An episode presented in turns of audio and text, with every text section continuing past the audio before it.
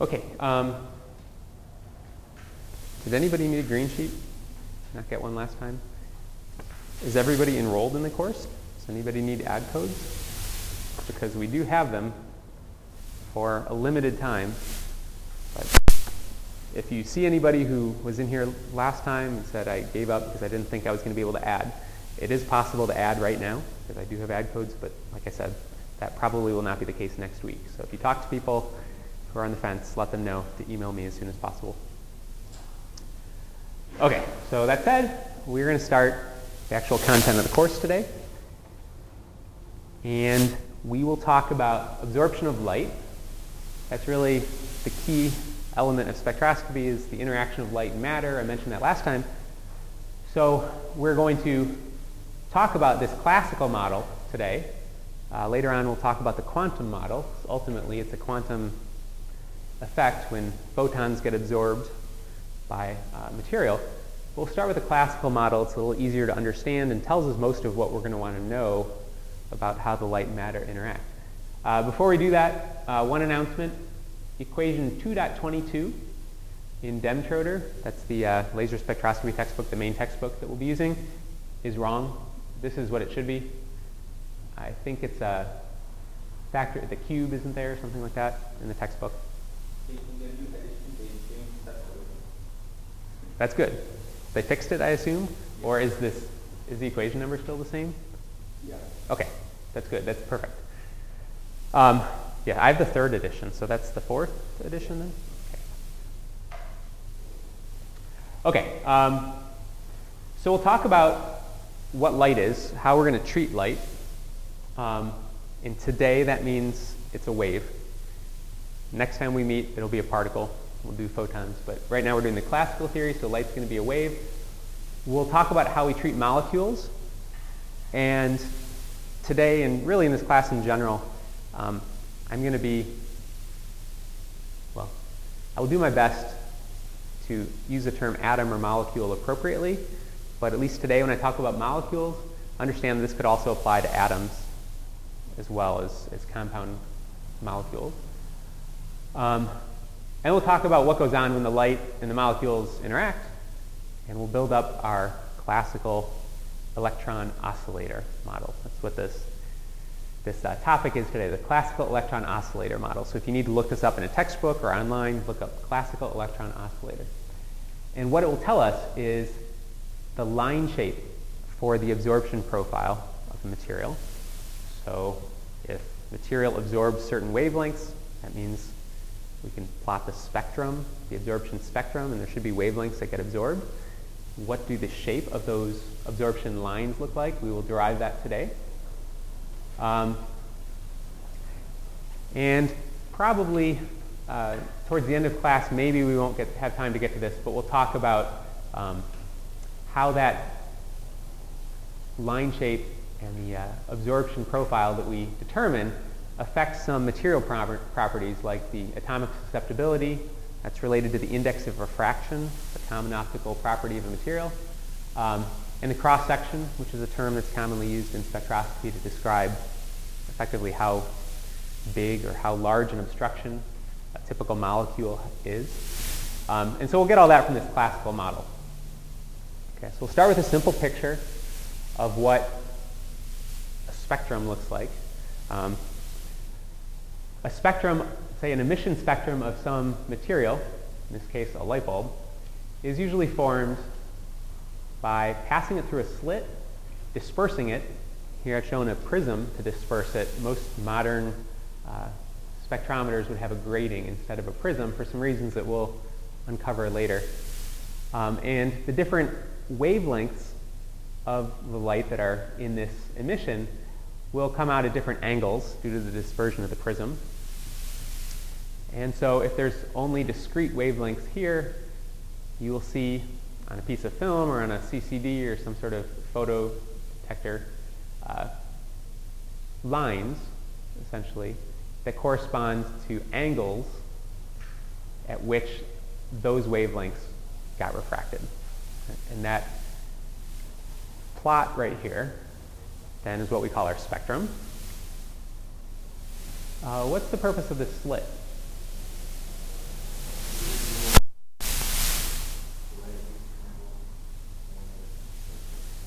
Okay, so it, it uh, restricts the angle of the input light waves, sort of as I've drawn it. Why is that important? So you can get a resolution between the different vertical lines? Yeah, so if we didn't have that, and we had light coming out sort of isotropically in all directions, then you can imagine even for a single frequency source, um, light hitting it at different angles, so there's a spread in angles of the incident light. So if each one of those angles gets refracted by a certain amount, there'd be a, still be a spread in angle of the refracted light. And instead of having these nice discrete lines, we'd have some smearing of those lines. And it would lower the resolution of our instrument. And in practice, there's more to it than this. There's usually at least uh, a couple imaging optics here to image this slit onto the detector plane. And um, more details that we'll discuss later. But for now, this is a picture that you can have in your mind.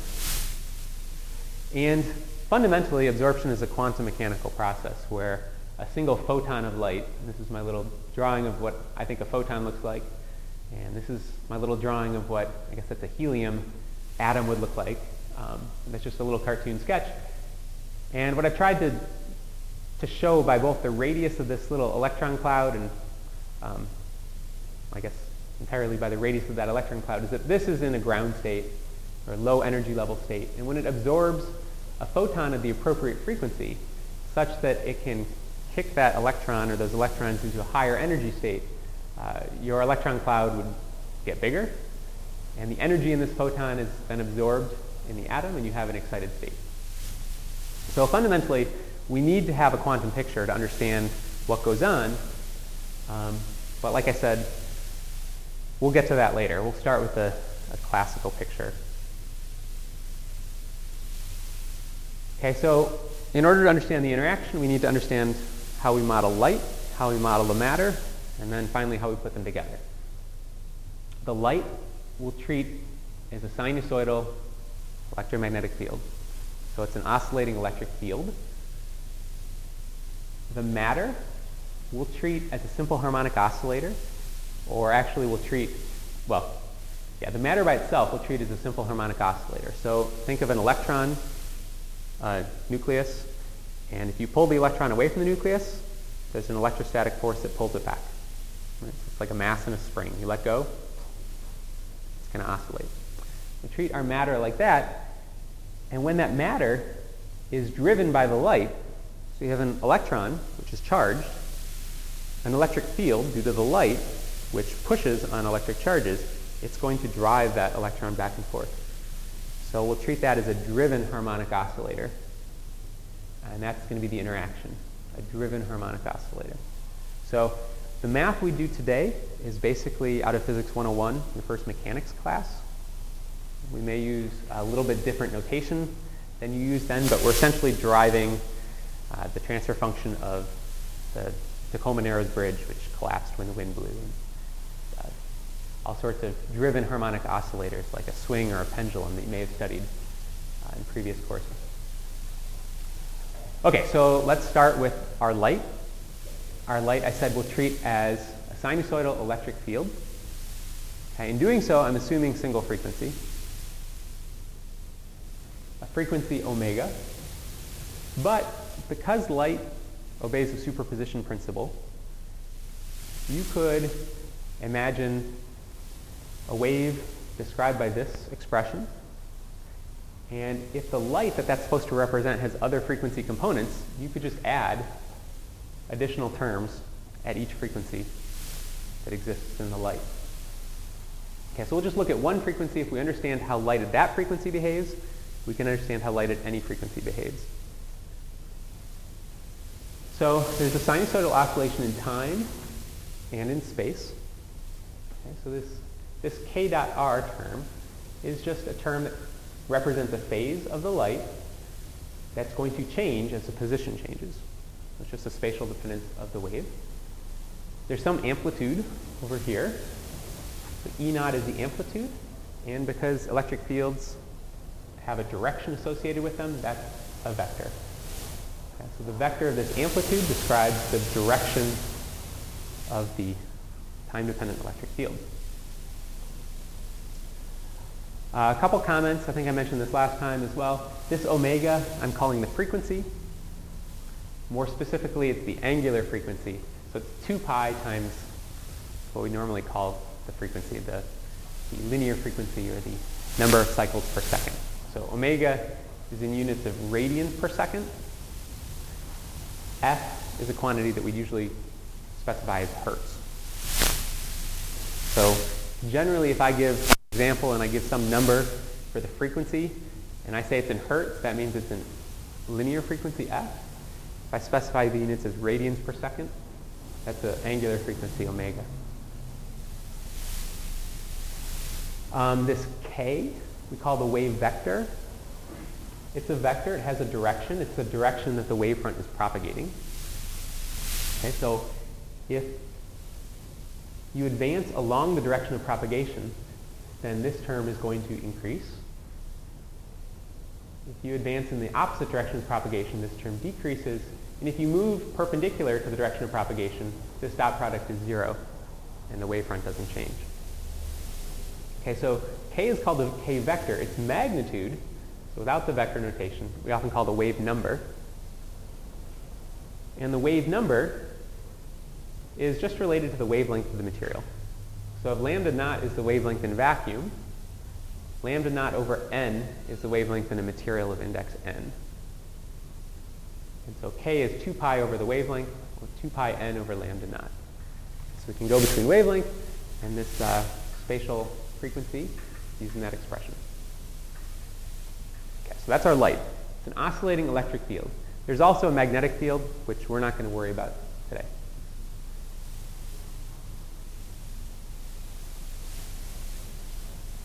Now, what differentiates optical electric fields from other electric fields? So, say radio waves are also electric fields, oscillating electric fields. What makes them different than optical waves? Frequency, right? So optical waves are higher frequency, and that has a fundamental consequence when you go to work with these things. Um, anybody want to hazard a guess as to what's fundamentally different when dealing with a optical wave versus a say a radio wave?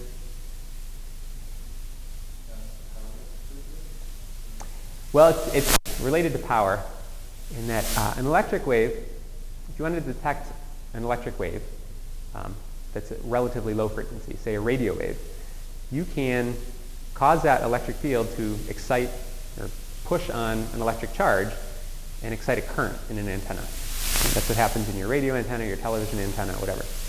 Um, with optical frequencies, that current oscillates too fast for electric circuitry to follow. So you can't observe the, uh, the time-dependent current in an antenna if it's induced by optical waves. Instead, all we can observe is the average power deposited into the antenna, essentially the heat generated um, in the antenna as the currents oscillating back and forth. So the term, so while the electric field is what we described as modeling the light, that's useful in understanding what the light's going to do, what we actually can observe in a laboratory is not the electric field itself, but a quantity proportional to the electric field squared, which is the irradiance. Irradiance is essentially how much power is deposited in a given area by an optical wave. And it's proportional to the electric field squared.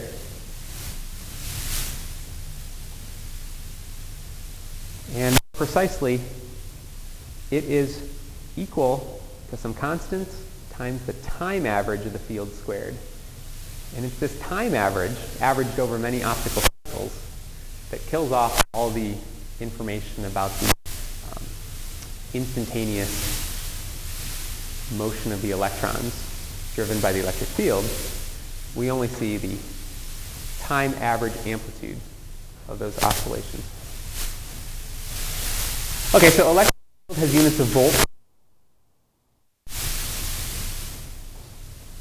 If we square it, that's volts squared per meter squared. The radiance is a measure of power per unit area. So these constants have to have units of ohms so that the radiance will be measured in watts per meter squared. And the electric field will be in volts per meter.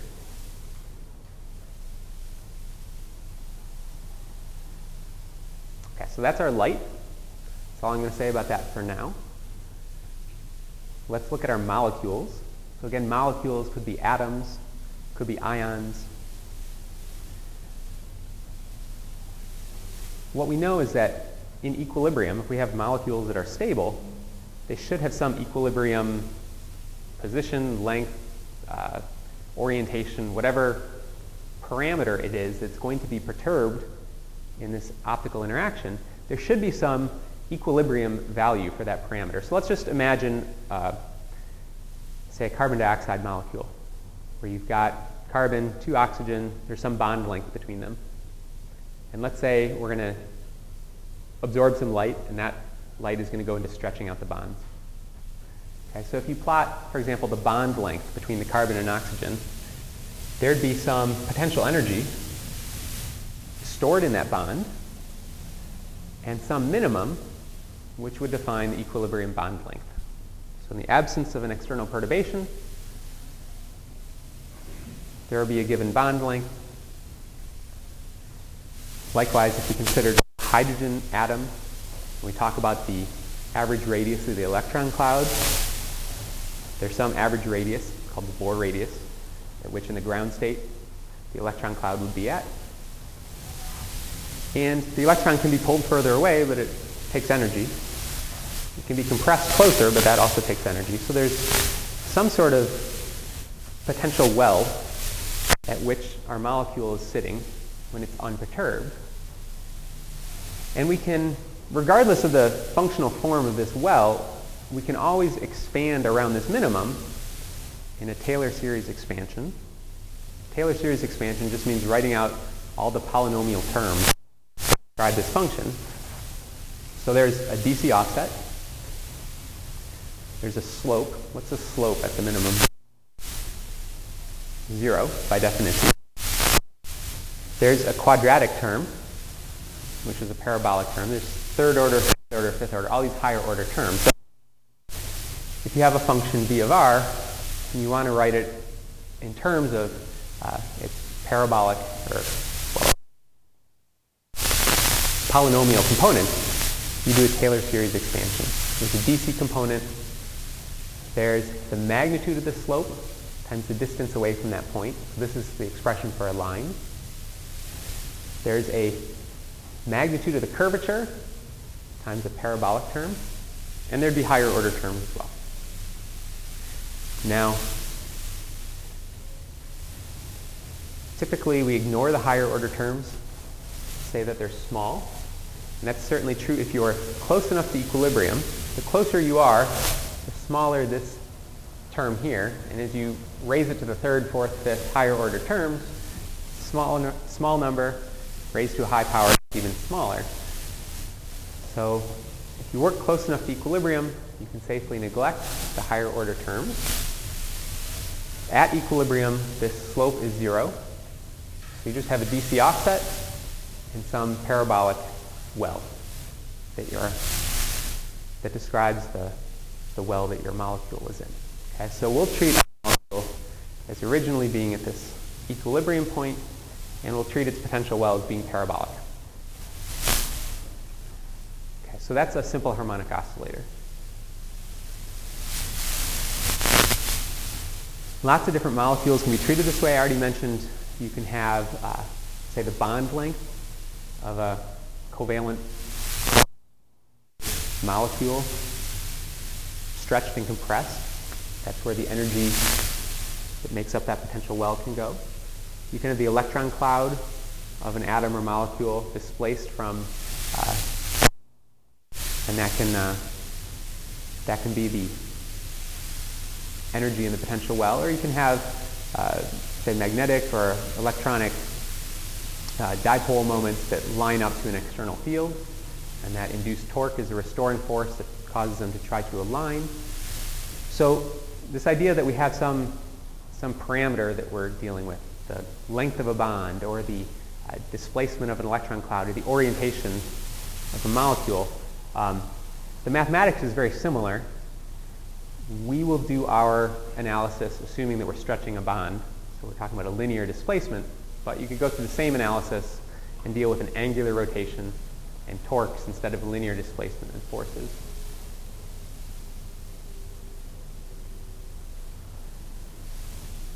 Okay, so we've talked about the model of our electric field, sinusoidal oscillation, and the model of our matter, it's a simple harmonic oscillator.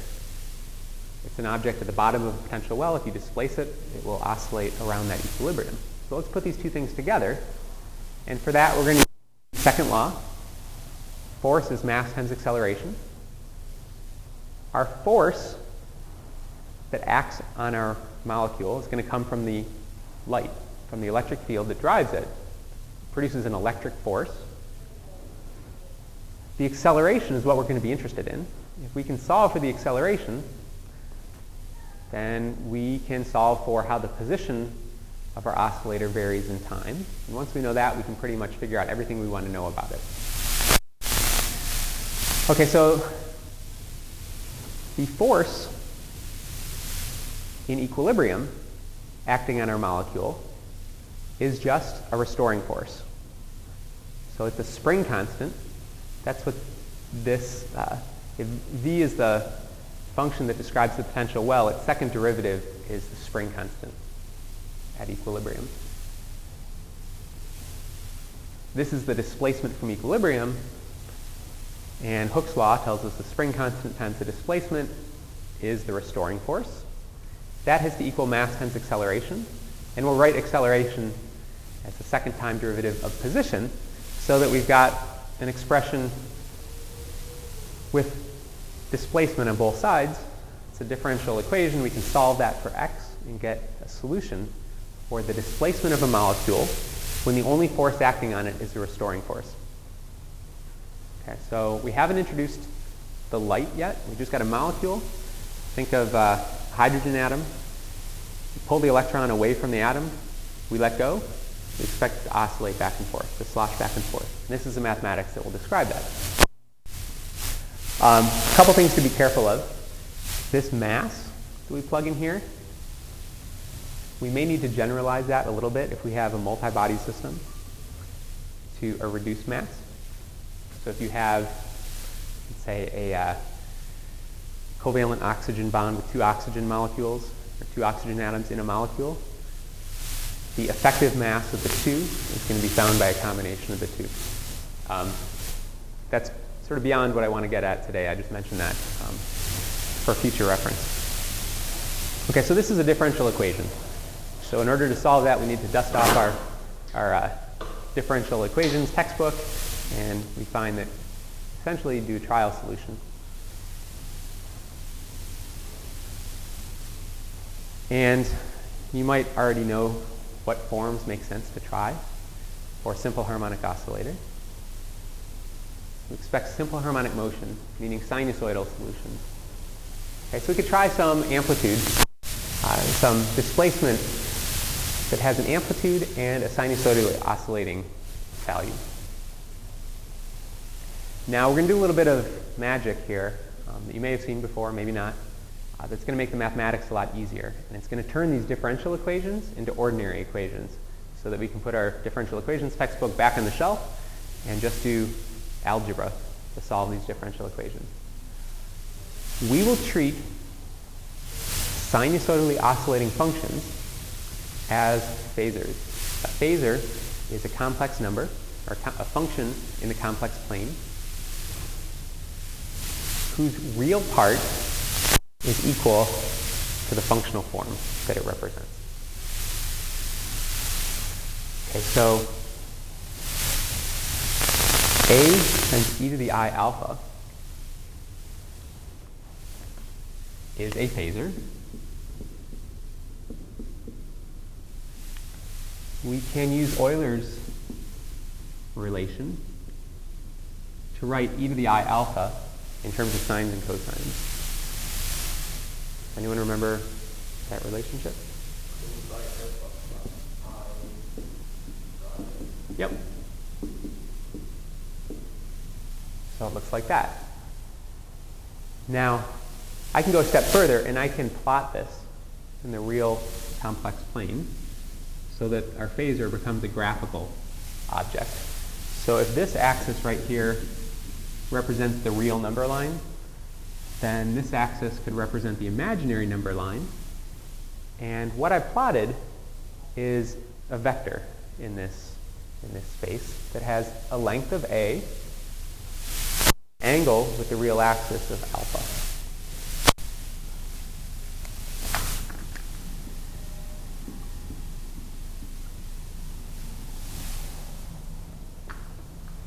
Right? Its component along the real axis is a cosine alpha. Along the imaginary axis is uh, a sine alpha. And when we add up the real and the imaginary components, we get the whole thing. we add up the real and the imaginary components, we get the phasor. And when we use these, it's understood that the real part of this phasor represents the function that, it, that it's taking the place of. Okay, so the real part of this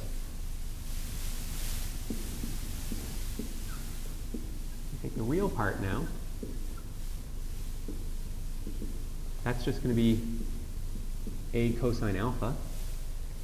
And that's the function I said I wanted to represent, or at least save for this omega t. I'll introduce that in a second.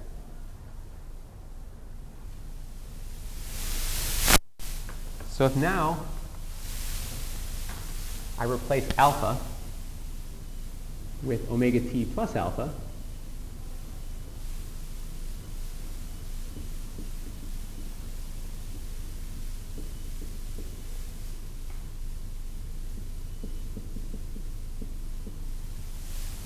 Now I've got a phasor that's not just a vector. It's a vector that changes its direction in time. Right? As time evolves, its angle with respect to this axis is going to increase. So it's spinning around. Spins around once every 2 pi over omega seconds.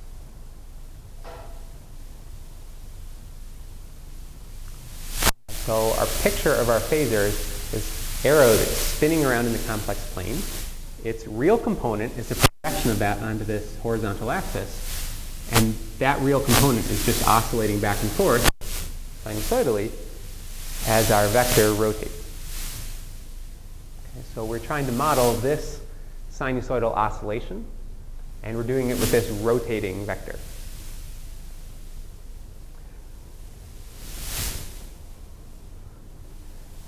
So the reason we do this is because it simplifies the mathematics tremendously to be dealing with exponents instead of trigonometric functions. So what we're going to do is we're going to start with our function. We're going to write it in complex form as a phasor. I guess here is that phasor. It has a complex amplitude. And here I've I'm missing a step. I can write this as a e to the i omega t plus alpha, or I can write it as a to the e, a times e to the i alpha, e to the i omega t. So the convenient thing about exponential notations, you can separate the different terms. And this one, I'm going to call the amplitude, and this one is the oscillation.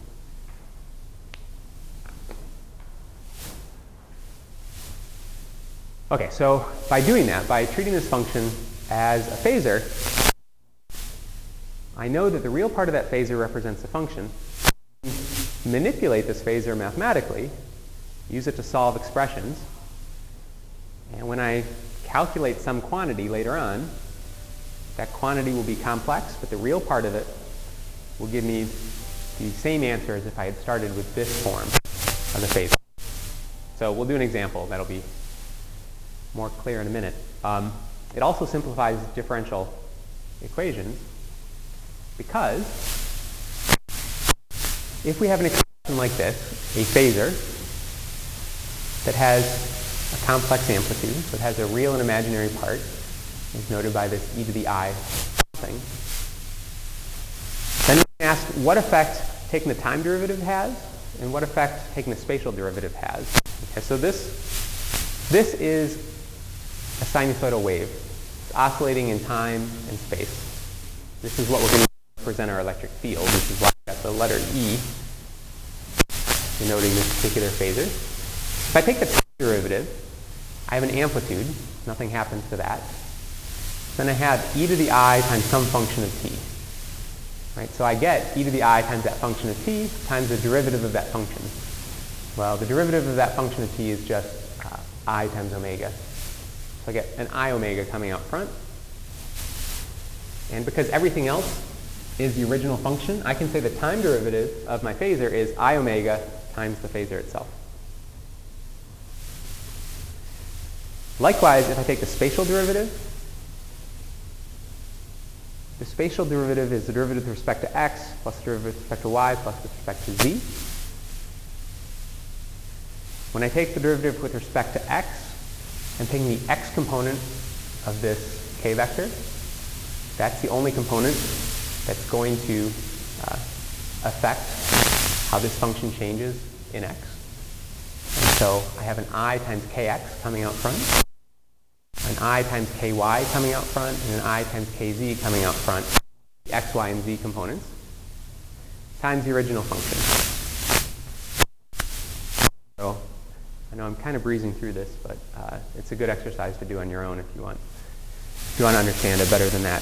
And what I have here then, kx, ky, kz, that's just k.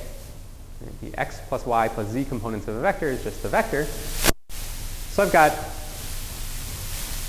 i, the k vector dotted with the original phasor. And so I can say that anytime I take the time derivative, I replace the time derivative with an i omega. And anytime I take, I see this uh, del operator, I replace it with i times k. And that allows me to transform my differential equations into ordinary equations. Okay? I won't have derivatives anymore. I'll just have factors of i omega and ik.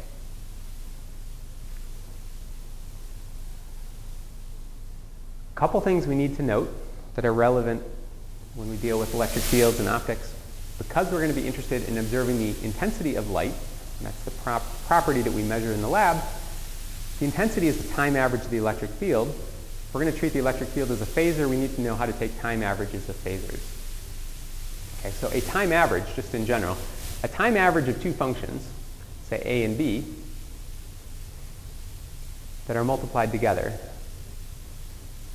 is whatever that functional form of a times b is, and I average it, meaning I add up for some length of time. I add up, the larger number, the larger this quantity would be, so I have to normalize by how long I add up. Divide by t.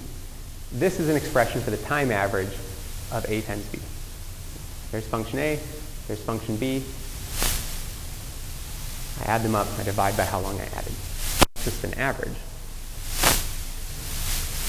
In phasor notation, instead of treating these sinusoidal oscillations as real functions, treat them as phasors, and then I can show that this time average is just one half the real product, the real value of the product of the phasor amplitude A and the complex conjugate of phasor B. So that'll be very useful. Here's the, the proof of that. So let's start with what I started with before. Function A and function B, which are both sinusoidal, amplitude A, amplitude B, with phases alpha and beta. There's two sinusoidal functions multiplied together. You take the time average. So if I want to do that, if I want to integrate them, um, that can be done more easily with this trig identity. It says the product of these two cosines can be expanded as the sum of two cosines. So the sum of those cosines have the sum and difference of the arguments in them. And when I add up the arguments of function A and function B, there's an omega t in each of them. So I get 2 omega t. And when I subtract these arguments, the omega t's cancel out, and I'm left with a cosine term that lacks the time dependence. Is there a dt? Yeah, there should be. There, thank you. So if you notice an error in class, please mention it for clarity. in order, in, I will give extra credit for that, but you have to submit it on the web page in order to get extra credit. I, I don't remember after class where the errors were or who caught them. And it's, it's common courtesy to allow the person who mentioned it first, first crack, give them a 24 hours to enter that on the web page for extra credit. If they don't, then, you, then it's free to uh, correct it yourself. Okay, so if we want to integrate this over a long period of time, long meaning many cycles of this oscillation, then what's going to happen is we have a term that's oscillating rapidly. necessarily rapid because we're going to integrate over many cycles. And if you average an oscillation over many cycles, what do you get? Half the time it's positive, half the time it's negative. If you average long enough, it'll average to zero. Okay, so this is going to go away. This term is not changing in time. So the average value is just its instantaneous value. It's always the same value. And so doing this average just gives us this quantity, this second term. But we can write this as a phasor. Sine alpha minus beta is e to the i alpha minus beta in phasor form. Right? The real part of this is cosine alpha minus beta. Okay, so this is a phasor that represents this function. I can add an omega t and subtract an omega t to the argument. So I add an omega t and I subtract an omega t.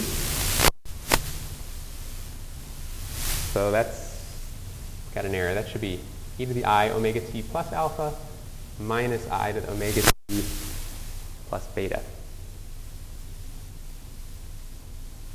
And what I end up with is, write that out since there is an error.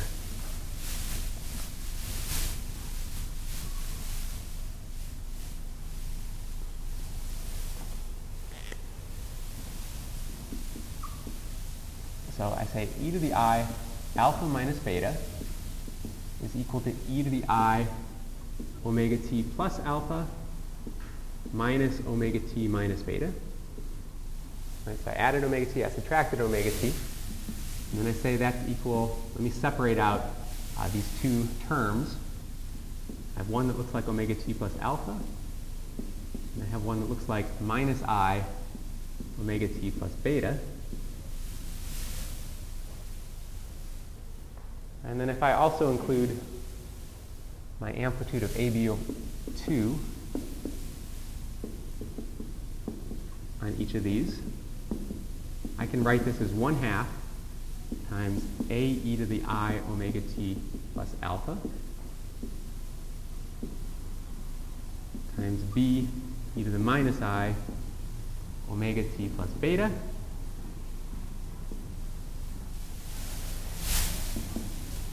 And I can call this my phasor A. So I'll use this tilde over the letter to denote phasor, just the way an arrow over a letter denotes a vector.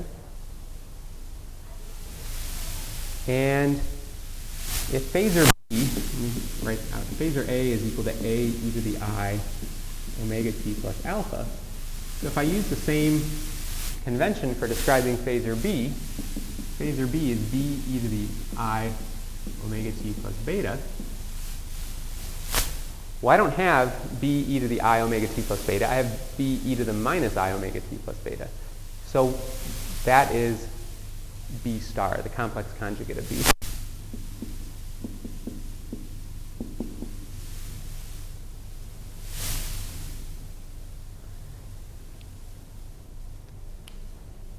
And so the phasor representation of the average is 1 half a times b star. And to get that back into a functional form, you can just take the real part of that phasor. And it turns out because A and B commute, it doesn't matter whether it's A or B that I take the complex conjugate of. Okay, so we're going to use this all the time when we have an electric field and we want to figure out how much power is in that field. We're going to be taking the electric field and squaring it. So A and B are both going to be the same. So if A and B are number times its complex conjugate is just its magnitude. A phasor times its complex conjugate is its magnitude squared.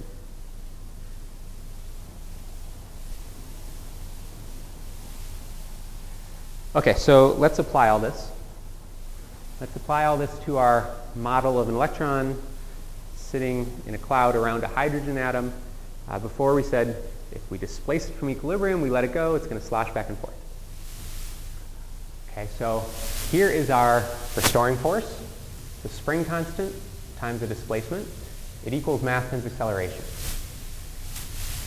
Now, let's explicitly write the displacement as a phasor. We know it's going to be oscillating, or we expect it to oscillate. So oscillating functions we'll treat as phasors to simplify the math. We know there's some equilibrium position, and there's some displacement from that equilibrium, which I'll call delta x. And it's that displacement which is going to have the oscillation. Delta x, I'm explicitly writing out the, uh, the, the oscillation of that displacement. Okay, so if we plug that value in, x minus x naught, this just becomes delta x e to the minus, e to the plus i omega t. So plugging in, I get delta the i omega t on the left side. And on the right side, I have to take the time derivative of this. Okay. The time How do we take the time derivative of a phasor?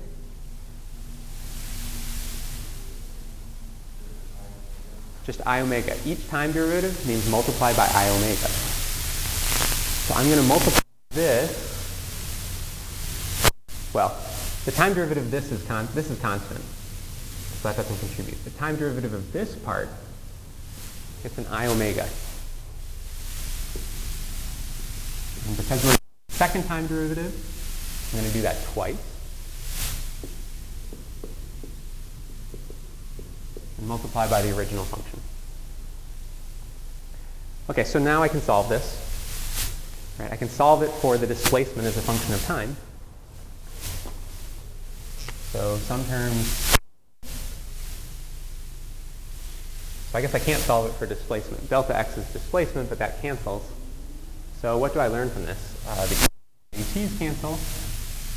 I can solve for omega, the rate at which this is going to oscillate um, minus v double prime equals this i squared is going to give me a minus so omega is square root of v double prime over n. Okay, so remember I said v double prime is the spring constant. A simple harmonic oscillator, a mass in a spring, has a natural frequency of square root of k over n. And that's what we're seeing here. Okay, so we'll call that frequency omega naught. The natural frequency, it's the frequency at which this oscillator is going to oscillate when there's no external forces acting on it. We just displace the electron cloud, we let go, we watch it oscillate. This is how fast it sloshes back and forth. Okay, and if we plotted the displacement around the equilibrium position, it would look sinusoidal. Its period would be 2 pi over omega naught, and omega naught is determined from its mass and from the strength of the potential well, the curvature, the strength of the spring constant holding it. And once we know that, we can write this delta x as having some amplitude, and we know it's going to oscillate at a particular frequency. We know what that frequency is. So we can write now an expression for what the displacement will look like.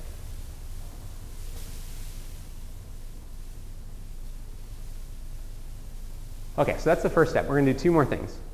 We're going to add damping okay, because our system is not in a vacuum. There's material around it that's going to cause all the material to eventually decay back to the ground state. That means it loses energy, so there must be damping. And then we will add the driving force, which is the light shining on it, uh, inducing this oscillation. Okay, so damping We'll add a velocity-dependent damping force. That's the standard, standard uh, damping mechanism uh, that's used in mechanics. And so that's saying that our force is no longer just the spring constant, or the Hooke's law force. That's what we had before. It's right here. There's now also a term which depends on the velocity, x dot, and is negative in the sense that the force opposes the motion. So it's damping. This gamma is, for the moment, arbitrary. It's just an arbitrary constant we put in. And we'll relate it to some physical properties later. And it will make more sense if we call this constant here gamma times the mass, so that later on the mass factors out. Okay, so we'll call this gamma right now the damping term, the damping coefficient. So now we want to take this force, put it on the left side of our equation of motion. On the right side, we still have mass times acceleration. And just like we did over here, we'll solve this using the same trial solution.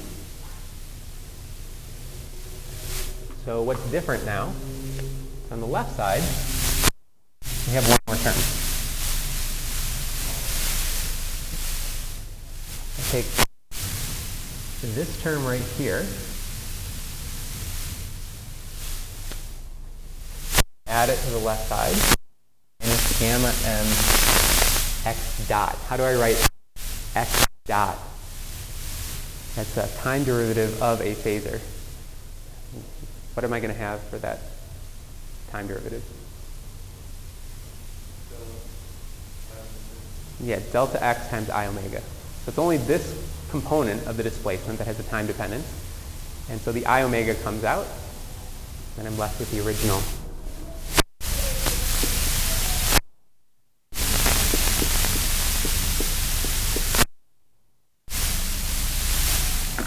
So just like before, the i omega t's cancel. Just like before, I can solve for omega. This time, there's an additional term to consider.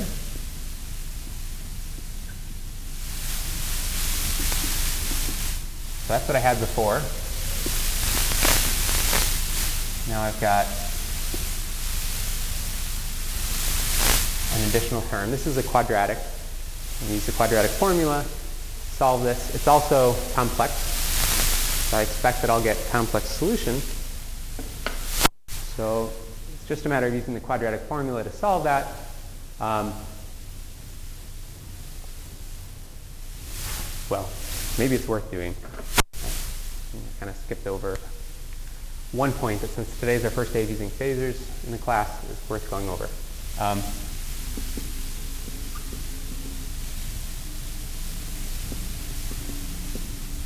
so let me write this out.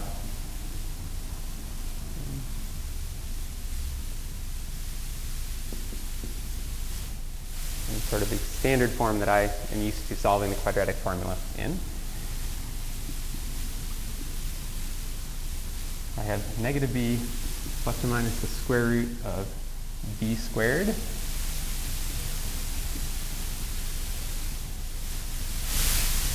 minus 4 AC all over 2a. So that's my solution for what omega is.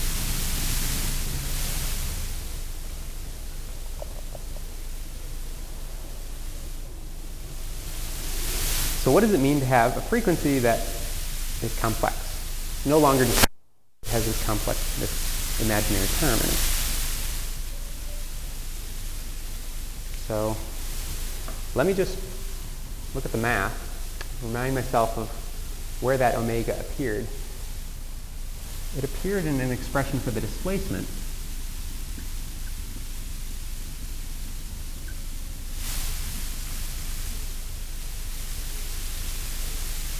If I plug in a complex number into this exponent, the, yeah, the, it's an amplitude change. The complex part of this gets multiplied by this an imaginary term times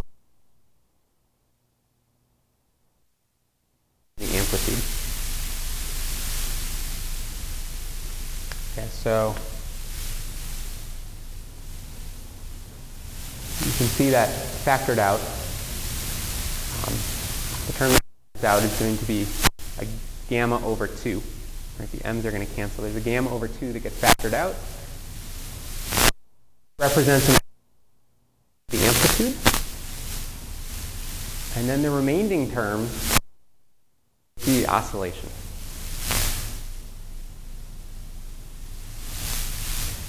And the oscillation, the resonant frequency, or the oscillating frequency gets shifted away from the resonant frequency due to the damping. There's a slight difference in the frequency.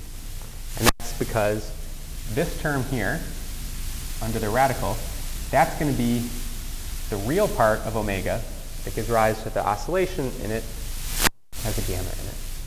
So in gamma 0, 4mv over 2m, uh, that cancels. I get square root of v over m, like I had before. Okay, so this is more likely what we would expect in a real world situation. We pull our electron cloud away from our nucleus, we let go, it sloshes back and forth, and eventually comes back to equilibrium. That's what we see here. It's equilibrium position. Okay, so let's put all this together and now also include our electric field. So now we've got our hydrogen atom.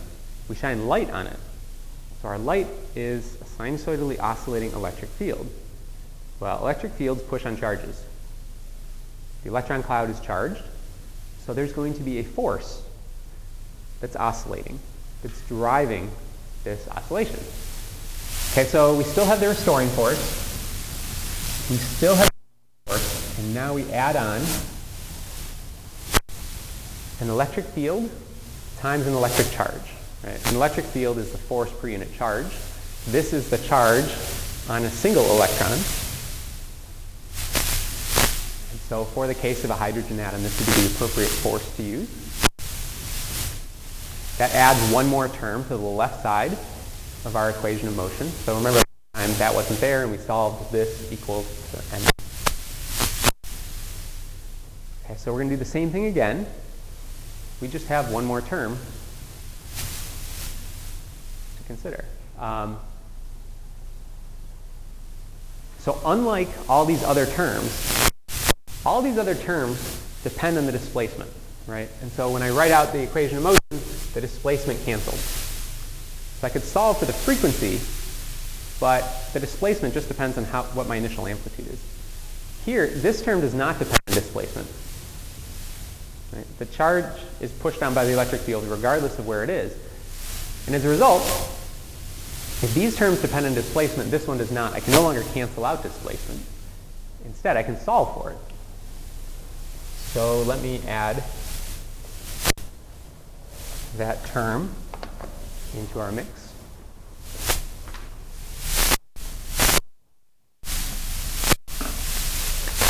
So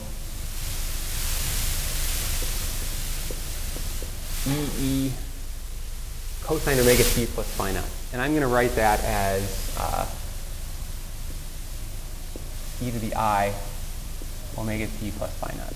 I'm going to write it in complex form. Now I can solve for delta x.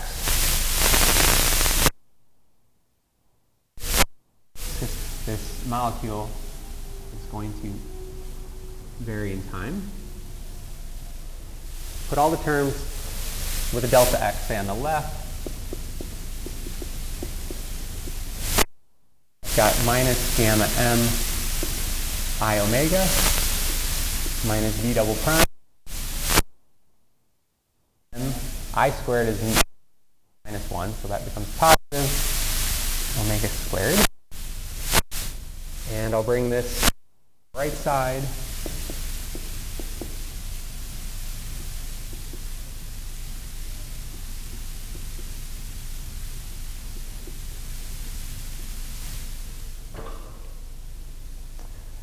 And I need to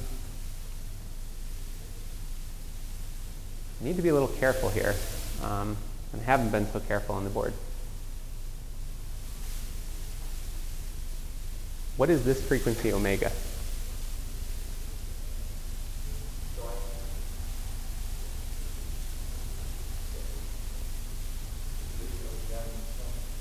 It's the free, not of the, well, what does this term represent? The light has nothing to do with the atom. So this omega has nothing to do with the atom. This is the frequency of the light.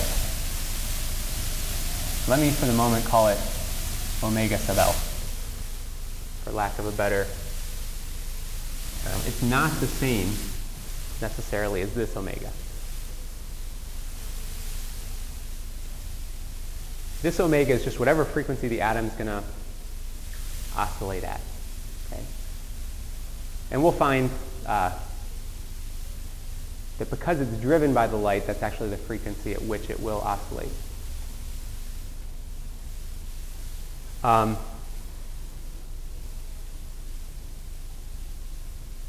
okay, so that's a separate step.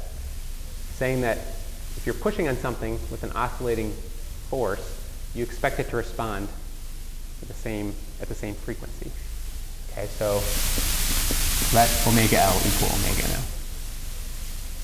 So, just a little bit of bookkeeping, we're back to where we started. Okay, now I can solve for delta x.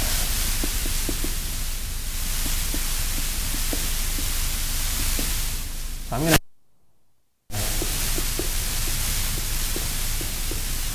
as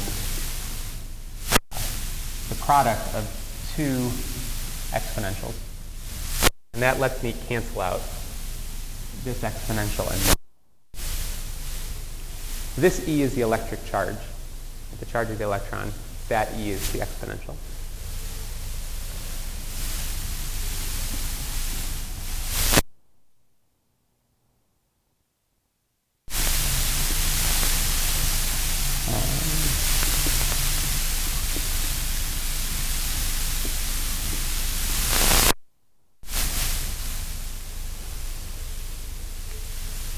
And here's the displacement that I would get for my atom when it's acted on by this external electric field.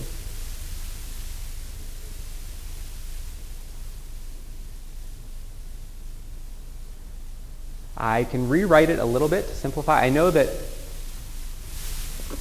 by definition, square root of v double prime over m, I'm calling that the natural frequency of my molecule. So I can write V double prime as m omega naught squared.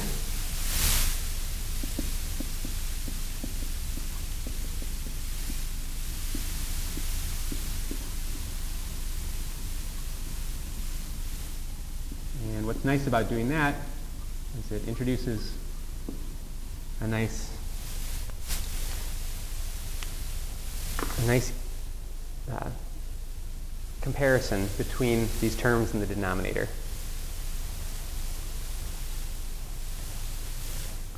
And if I divide everything by m, I get the form that I have up here on the board, on the, on the projector. So this is a displacement that's complex. So again, we might ask, what does that mean to have a complex displacement? And again, it's going to result in uh, an exponentially de decaying amplitude.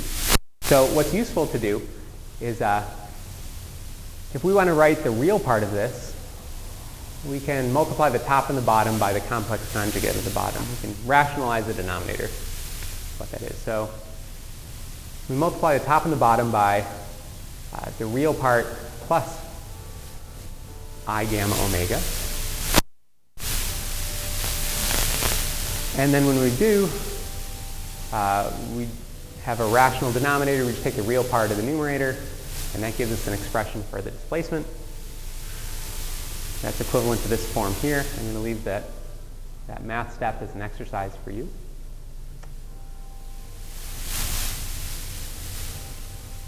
And there's an amplitude term, and there's a phase term. So if you recall from your introductory physics course where you studied driven pendula. Probably saw uh, or discussed a phase lag for the pendulum relative to the driving force. So that's easy to visualize. Here's a pendulum. I will now drive it. If I drive it slow, then the bottom of the pendulum follows the top. Right? It follows the driving force. If I drive it at resonant frequency, there's a 90 degree phase shift between the applied force and the response of the system. If I drive it fast, there's a 180 degree phase shift between the way I'm driving it at the top and the way it's responding at the bottom. Right, so you can see that. And that's what this beta is. Okay, so beta is the frequency at which this atom is being driven. That's the frequency of the light. And when the frequency is low, then beta is zero, and there's no phase lag. When the frequency is large, and this is a large number, beta becomes 180 degrees. There's 180 degree phase lag. And then about the amplitude, this is the amplitude of the response of my electron. So I've got an electron on my hydrogen atom. I shine light on it, and it starts to oscillate. And in the steady state, it will reach some amplitude of oscillation given by this expression. Right? The greater the charge, the more it's going to be pushed around by the electric field. So that's what we'd expect. The greater the mass, the more resistant it is going to be to be pushed around. So we expect this E over M ratio. The stronger the electric field, the greater the displacement. That's linear. We would expect that as well. But the interesting stuff lies here in the denominator. So first of all, if the frequency at which we're driving it is nowhere near the resonant frequency, then this term is going to be large. Right? And if this term is large, the denominator can be large, the amplitude will be small. So it's not going to respond unless we're driving it near the resonant frequency. So conversely, if this term is small, if omega is near omega naught, if we're driving it near resonance, this term is small, then the denominator can be small. Okay, certainly in the case where there's small damping, the gamma is small, so there's small damping, then the denominator is small, the amplitude is large. So I think, whoop, it's not quite shown yet. So the amplitude of our oscillator depends on the frequency we drive it at. So that's a classical picture, but our quantum mechanical argument is going to go something like this. The atom can only absorb a photon if the energy it absorbs can transition it from one quantum state to the next. So there's only certain frequencies it can absorb. The classical picture tells us there's only certain frequencies, omega naught, at which it will respond. If it doesn't respond, if the atom is not influenced by the electric field, it's not going to absorb the light. So you can think of the atom having a large amplitude when it's driven as being absorbing the light. Okay, so if we wanted to measure, for example, the absorption spectrum of this atom or molecule, as we drive it with different frequencies of light, we wouldn't directly observe the displacement of the electric field. We'd observe how much power gets absorbed. Okay, so the power absorbed, or just in general, power is force times the velocity. So if we look at the force pushing on the molecule, dotted with the velocity of the molecule, that would be the power being delivered to the molecule. If the force comes from the light, the power is coming from the light, it's going into the molecule, that's absorption. And we're going to have to do a time average because we can't observe the fluctuations at optical frequencies. We only see the average power absorbed averaged over many optical frequencies. Use that trick of uh, phasor time averaging that we saw the math for earlier. Okay, well the force, the electric force is just the electric charge times the electric field. And so we'll just write our electric field here in phasor notation. The velocity, just the time derivative of the displacement. Time derivative of displacement, we just pull out an i omega. Right? So we have an i omega times everything else here is our expression for the displacement. And when we go through this multiplication, we'll make a few assumptions. We'll assume that it's moving in the direction it's being pushed so that that dot product is equivalent to uh, scalar multiplication.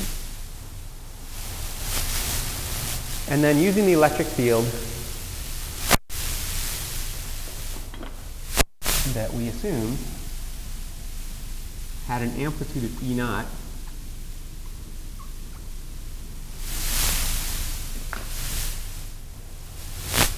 So using for this phasor, I'm sorry, for the phasor I would write it like this.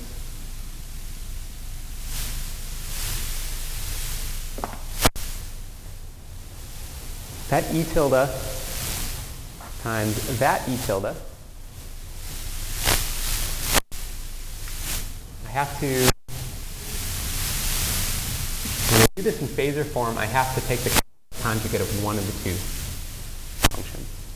So I've e tilde times the complex conjugate of this term, which has an e tilde in it. So a phasor times its complex conjugate is its amplitude squared. Here's the amplitude squared. The 1 half also comes from that time average. You look back a few slides, you'll see the time average of two quantities is 1 half the phasor product of the first quantity times the complex conjugate of the next. And this other stuff is just left over uh, from that phasor amplitude. And this is an expression then for the power. I want the real part of this, so again I can rationalize the denominator and uh, take the real part of the expression that results. So the real part of the denominator gets multiplied by the numerator. The numerator is already complex. So it's the imaginary part times the numerator. That's going to give me a real part. And that's going to look like gamma omega squared e squared over m. Gamma omega squared e squared over m. I pulled the 2 up into the numerator. And the denominator is going to have this term squared minus this term, plus this term squared. And it has the same parameters or behavior as the displacement. Right? When the driving frequency is near the natural frequency, the absorbed power is the maximum. When it's far from the resonant frequency, the absorbed power is low. And what determines the scale of far or not far? And it's going to be how big this term is compared to that term. Okay, so it's going to be this gamma. Right? And we can see that by plotting this If we plot the power that gets absorbed as we pass through resonance. So as a function of frequency, as we go through the resonant frequency, we can see there's going to be a maximum right at the resonant frequency. Far from resonance, it's going to drop to essentially zero. And the point where it's half of its maximum is a distance away that depends on gamma. Depends on the amount of damping. And in fact, you can show uh, pretty easily that when omega deviates from the natural frequency by gamma over 2, that's when the power reduces to half.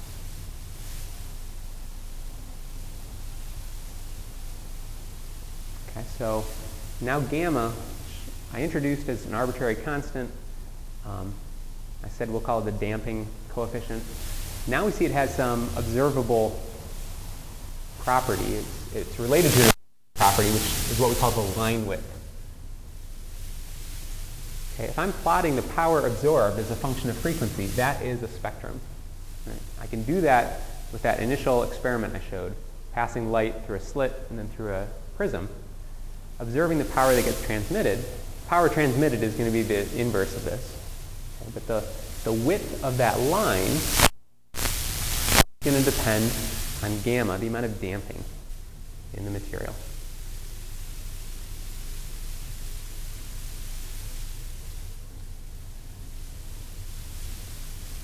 So by observing not only the frequency of the absorption lines, you can learn a lot about the material properties. By observing the width as well, you can learn about the material properties, the damping.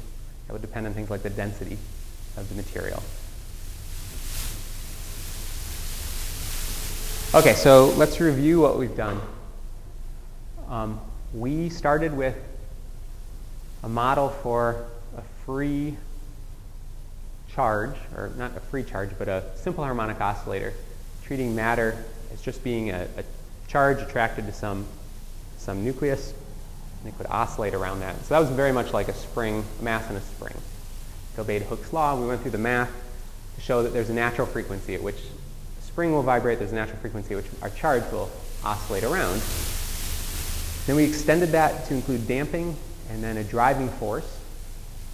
And when we did, we showed that the displacement of our charge is a function not only of how drive but at what frequency.